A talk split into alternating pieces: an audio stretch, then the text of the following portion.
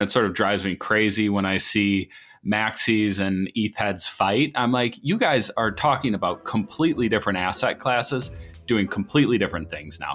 Ethereum has DeFi, they're out there creating this sort of global internet DeFi platform, Web 3.0, so to speak. And Bitcoin is like hard money store of value, like inflation hedge. Those are completely different things. It's like comparing gold and Tesla now. Welcome back to The Breakdown with me, NLW. It's a daily podcast on macro, Bitcoin, and the big picture power shifts remaking our world. The Breakdown is sponsored by Crypto.com and Nexo.io and produced and distributed by Coindesk. What's going on, guys? It is Thursday, December 24th. Happy Christmas Eve. Today on the Breakdown's end of year extravaganza, we have a fun one for you. Bully Esquire is a lawyer, shit poster extraordinaire, and as of late, a podcaster. I'm joined by one of the most colorful characters on crypto Twitter for a super fun 21 minute conversation, just like all of these great end of year talks. So, without any further ado, let's get to the chat. All right. Bully, welcome to the show. Hey, man, thanks for having me. So, big year for you, tons of stuff going on, new podcast, very exciting. I- I'm thrilled to have you here. Yeah, yeah, it's been really awesome. 2020, I mean, for all its faults, personally has been really good. Yeah, like you said, I launched a podcast. I've launched a little side business too, doing online marketplace for fintech folks, buy and sell services. So, yeah, I've been uh, busy. And then I also have my real job in crypto and a family. So it's a whole bunch. Love it. Well, we are going to do 21 minutes of fast, fun uh, year-end review and year forward predictions. So uh, let's kick it off with the I guess the the big kind of frame setting question. What was the most important economic story of 2020? Ooh, I mean, I, I think it has to be COVID 19 and then sort of the cascading impacts that that's caused. If you look at the US federal balance sheet, I think we're up what ten trillion dollars in 2020, which is you know basically a third of the entire national debt. so it, it's been quite a year, and you know that all ties into, of course, the Bitcoin narrative that we all know and love, like the store of value, the hedge against inflation, and it, you know you got to think just given the Fed's insane money printing of 2020 that you know there could be some long lasting impacts on the cryptocurrency space as well as the economy and financial policy and global economics and everything in between. Yeah, I mean, so one of the questions that I've been asking folks is what asset surprised you most over the past year? And a lot of the macro folks have been like, I mean, dude, obviously the answer is Bitcoin. Not even because I didn't have conviction before, but just because it's been so at the center of the conversation. And I guess that kind of gets me to my next question maybe is, you know, for you, when you when all is said and done, what do you think the biggest uh, stories in either Bitcoin or just crypto more broadly were? Yeah, I mean, the Bitcoin path has been really interesting. And sort of back to your original question, I think if you asked me that question, which asset has been most interesting, I might even say gold, just because gold was perfectly positioned to like take this narrative and run with it. And then early in 2020, when we saw the equity crash in March, everyone was like, oh, Bitcoin's just tied to equities and it's not living up to its sort of idea of a store of value. And then, you know, over the last couple months or so. I know equities are going gangbuster, but you're also seeing Bitcoin just sort of take on that mantle. Well, gold dies. So I, would actually say that gold is probably the most surprising asset, just given its inability to to keep up with Bitcoin. I think we all know Bitcoin is coming and it's going to do what it's going to do, but I sort of thought gold would keep pace with it, but the macro issues we all thought were coming, where gold would eventually be flipped by Bitcoin, may happen a lot faster than everyone thought it would. You know, everyone was saying, oh, next 10, 20 years. Like, I mean, we're just 20x from gold's market cap now. So it could happen faster than people think. That has been super fascinating, especially because there was a period there where actually gold and Bitcoin were super correlated, right? It was mm-hmm. almost like it stayed correlated just long enough to super cement the digital gold narrative to help bring in the sort of traditional guys. And then it uh, totally uncoupled to make them look like they had this brilliant bet. Yeah. like it's, it's very, very convenient for everyone. Yeah, it is interesting. And I don't want to get too far out there, but there is some issue with gold maintaining its value, right? Because you can what if an asteroid is mined that has, you know, 10 tons of gold or something? Everyone talks about, well, what is Bitcoin secure? Could Bitcoin be hacked? And I think really the sort of uh, worry should be the gold bugs having some sort of catastrophic event happen that craters the price of gold. I guess you know. So you kind of got through what asset surprised you most, as well as uh, you know, the, kind of the just the interesting question around gold. Uh, what else were you paying attention to in crypto outside of that kind of top line Bitcoin narrative? Sure, I, I think the most interesting thing to me has been watching Bitcoin and Ethereum go separate directions completely.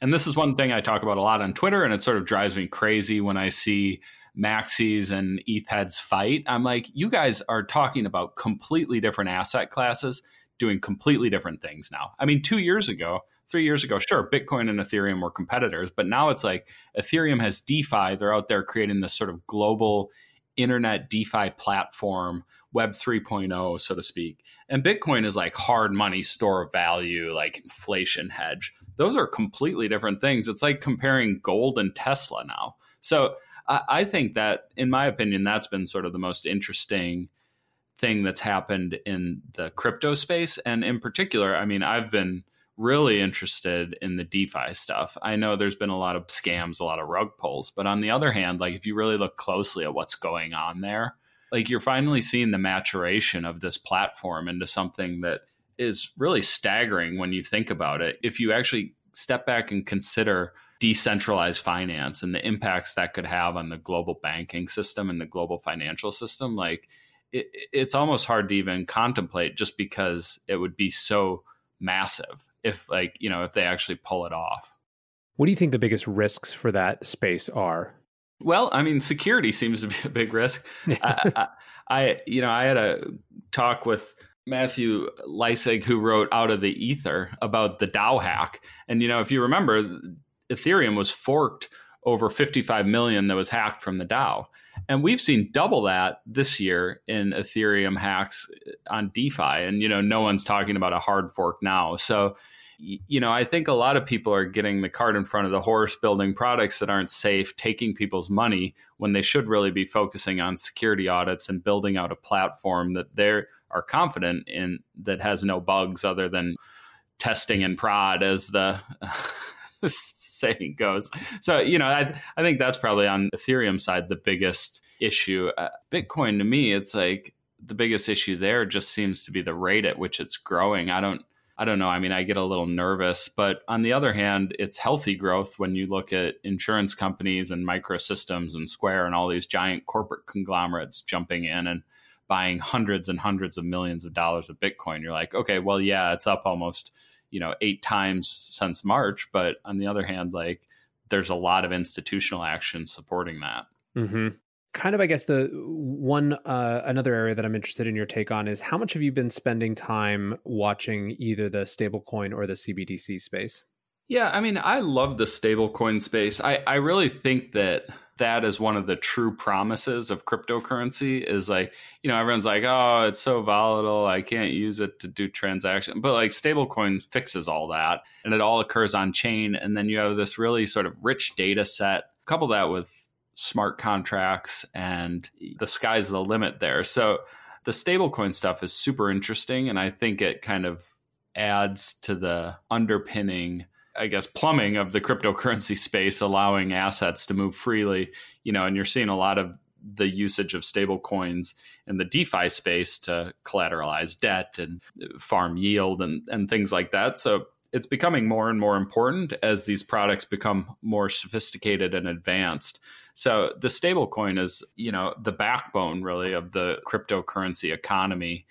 And you're also seeing a shift away from Tether, which had some you know dicey legal problems and came from kind of a interesting background, so to say. And you know now you're seeing USDC and I guess Gemini as a stable coin. I even read that Avanti, the new bank in Wyoming, Caitlin Long is spearheading, is going to do their own sort of commercial paper stable coin called an Avit. So the stable coin market isn't slowing down. There's a stupid law that was presented in Congress to try to regulate it. I think you'll probably see some regulation. I hope it's not that one, but you know, on the other hand, I think that Congress and regulators need to be careful not to come in and pass some ham-fisted law that just crushes the the sort of blossoming development you're seeing on the stablecoin side. This episode is brought to you by Crypto.com, the crypto super app that lets you buy, earn, and spend crypto all in one place and earn up to 8.5% per year on your Bitcoin. Download the Crypto.com app now to see the interest rates you could be earning on BTC and more than 20 other coins. Once in the app, you can apply for the Crypto.com Metal Card, which pays you up to 8% cash back instantly on all purchases. Reserve yours in the Crypto.com app today. Many investors want to be a part of the next bull run. Others seek to build their dream home, finally launch that startup, or fund their education. Try Nexo's instant crypto credit lines and borrow against any major cryptocurrency with no minimum or maximum withdrawal amounts, no fees whatsoever, no credit checks, and flexible repayment. Not to mention the APR starts at just 5.9%. Stay on top of your investment game with Nexo.io. And remember, it's your crypto, your credit, your choice. Get started at nexo.io. What do you think of the Stable Act? I feel like I've seen your your attitude on Twitter has been like I think you tweeted, "Stupid laws get introduced in Congress all the time, guys." So I, I, presumably you're not worried about this one in particular, but I guess are you worried about that sort of sentiment getting more traction? Yeah, I, I mean, I'll defer to like Coin Center and the experts on the legislative side of the bench, but I mean, my general thought is, and this goes with privacy, it goes with FinCEN, it goes with SEC, it goes with CFTC. Like, I think regulators are trying to be careful and thoughtful in their approach to cryptocurrency to balance both obvious need to have some level of regulation to tamp down on securities fraud and terrorist financing and things like that, but to not make America backwater technologically. You know, I saw somebody note today that a lot of terms of service on a lot of exchanges and cryptocurrency sites are like the following countries are prohibited Iran, North Korea, and the United States. And it's like, well, that's not a good group to be in. And we really want to be seen as sort of a pillar of innovation and a place where entrepreneurs want to come and develop cool new technology that builds jobs and capital markets and not crush that. But on the other hand, the United States has always had sort of the obligation to be the adult in the room and you know not let the party go too crazy. We saw what happened in 2017 with the ICO heyday. So, you know, there there's a balance that needs to be struck and luckily, you know, we're getting really smart people who know a lot about crypto in senior leadership positions in regulatory departments. I mean, look at Brian Brooks, he's the former chief legal officer of Coinbase, and he's now the head of the OCC, which is the highest banking regulator in the federal government. So, you know, we're making strides. I hope that advocates like Coin Center can keep Congress from going too crazy now that we have a new administration passing something that could potentially crush a sort of an infant industry like crypto. Yeah, do you have any thoughts on how the sort of election results uh, impact the crypto industry? Or are you kind of, I mean, we're all just sitting and waiting. It's going to be a lot conditional upon who gets chosen for certain positions. But I'm interested in your take at, at kind of a high level. Yeah, I, am going to steal some smart people's thoughts on this who I've talked to about. um, so, Hailey Lennon and uh, Pete, Peter Van Valkenburgh. Uh, Hailey's at Anderson Kill. She's a partner there, and Peter's a you know, obviously director of research at Coin Center, they said that Trump obviously hated crypto, but he didn't do much about it. And I don't think like the Treasury or the SEC have been big friends to crypto over the last four years. That said, you know, you just don't really know what you get. I know Elizabeth Warren has been infamously critical of crypto, particularly um, on the ICO side. And there's a lot of consumer protection that the Democrats might want. And that was sort of the genesis of the Stablecoin Act saying, well, we need to protect consumers. So I think if you're going to see some crypto regulation, it'll probably be on that side of the aisle over the next four years. Judging what happens in Georgia, though, it, it looks likely that Congress will remain split. So most of that will probably come from the executive. I mean, Biden has been relatively moderate his whole career, so I don't see him bringing on like you know Elizabeth Warren to run Treasury or something. Hopefully, uh, Peter Peter said this. He doesn't want crypto to be a political issue on either side. He just wants to be left alone, and I think that's the best sort of hope we can have is that no one party picks it up and is like cryptocurrency is amazing because then the other party is inevitably going to try to crush it as sort of a political ploy. So, you know, the more we can just kind of keep quiet on the political front and continue building and rooting out the bad folks on our own, the more likely it is that sort of the the legislature and the executive maybe just let us build in peace. Yeah, that is the hope. I think it feels like the one negative externality of a growing price and all of this attention from traditional markets might be more scrutiny rather than less, but I guess we'll have to wait and see. That's a good point. And one thing I will mention on the Bitcoin side is like, okay, price, we're in price discovery mode. We're in full blown price discovery mode right now. I think last time I checked, Bitcoin's at 23,000. And if that really gets out of hand, if you really see some like run ups to, you know, 30, 50, 100, I think you're going to start to get the intention of some very high level ranking officials in the US government and abroad saying, hold on, can Bitcoin challenge the dollars hegemony as the you know basically the asset in charge and the global currency markets and things? And if that starts to happen you may see some harder pushback on the bitcoin stuff too. So I, I don't know what the future will hold but i agree with you. The more price goes up the more attention we'll probably end up getting as an industry as a whole. Yeah couldn't couldn't agree more. I, I guess you know this kind of gets me to another question that I wanted to ask. Obviously, you kind of dug into the space in a big way during the 2017 run. You know, just how different does this year feel to you? How I mean, you know, people uh, have a tendency to try to make direct analogies, and there's so much fodder for it, obviously. But you know, was DeFi this year just ICO 2.0? What you know, how how does the feel different for you? Yeah, I, I feel like there's just a lot less sort of drunk, dumb money this time. Last time it was just like people were throwing tens of thousands of dollars at anything. And I guess you're seeing that a little bit with the DeFi. But I, I mean, on the Bitcoin side, the run feels a lot different than it did in 2017. Like you're not seeing the Bloomberg articles.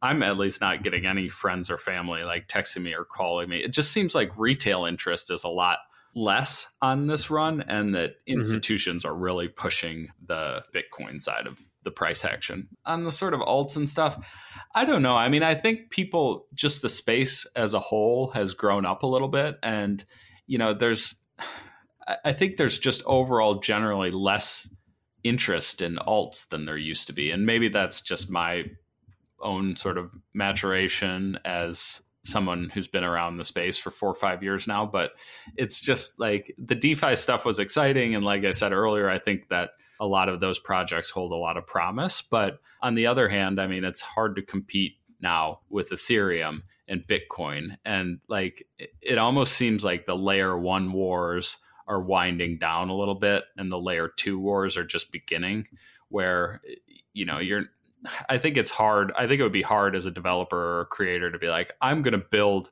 a cryptocurrency network from scratch in 2021, and I'm going to go out and compete with Ethereum and Bitcoin.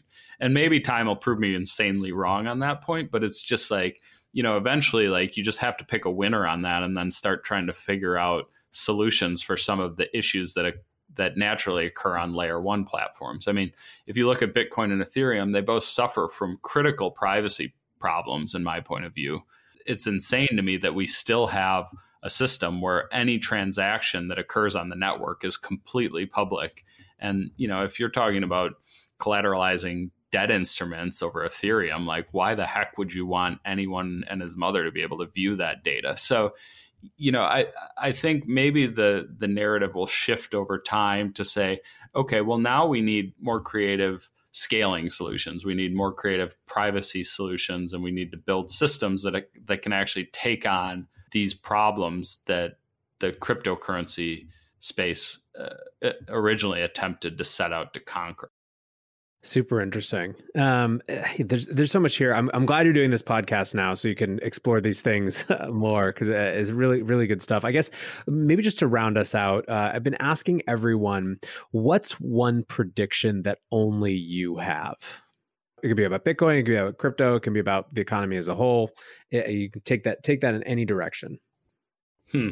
Oh man, that's a that's a tough one. I do think. Well, I don't know if this is a prediction so much as just like an observation. Maybe some people would agree with it, but it seems to me like what crypto has been busy building is basically a, a mirror of the existing financial infrastructure, and that we need to be careful not to basically create something that takes all the bad components of the existing traditional financial system and gets rid of the the good stuff. So one one thing I talk about quite a bit is China's recent foray into digital currency and you know, I don't think that that's an effort to sort of decentralize control or make privacy an uh, sort of a priority. I imagine that central government's embrace of this technology is mainly focused on you know gaining more insight and sight line of sight into citizens behaviors and use patterns and more control over sort of currency and the levers that are associated with it. So that's it's not a super clear answer and i guess i'm waffling a little bit but i'd suppose that what I worry about with crypto is that we just basically end up recreating the financial system that we sought to decentralize in the first place. And and on the Bitcoin side, I think, you know, I question whether or not institutions buying up Bitcoin and getting an ETF from the SEC and you know having heavily uh, regulated on and off ramps is really what Satoshi Nakamoto had in mind when he went out and built this decentralized currency and network. So, you know, I suppose that's that's my concern is that there's two paths ahead of us, and it seems more and more likely that the the the path of blockchain could be just a a mirror, an emulation of the current financial system with some of the worst attributes of it. But we'll see. I hope I'm wrong there. Uh, let's make sure we come back and, and check in on that. I think it's definitely one of the defining questions as we head into 2021. This was super fun, man. I'm really uh, appreciate the time. I'm glad we got to do this. And uh, everyone, if you're not subscribed yet, go listen to Bully's podcast. It's new, it's fun, um, and uh, I'm excited for you to do more of it. All right, thanks a lot, Nathan. I appreciate you having me on, and I'm looking forward to listening to all these. All right, cheers. Bye.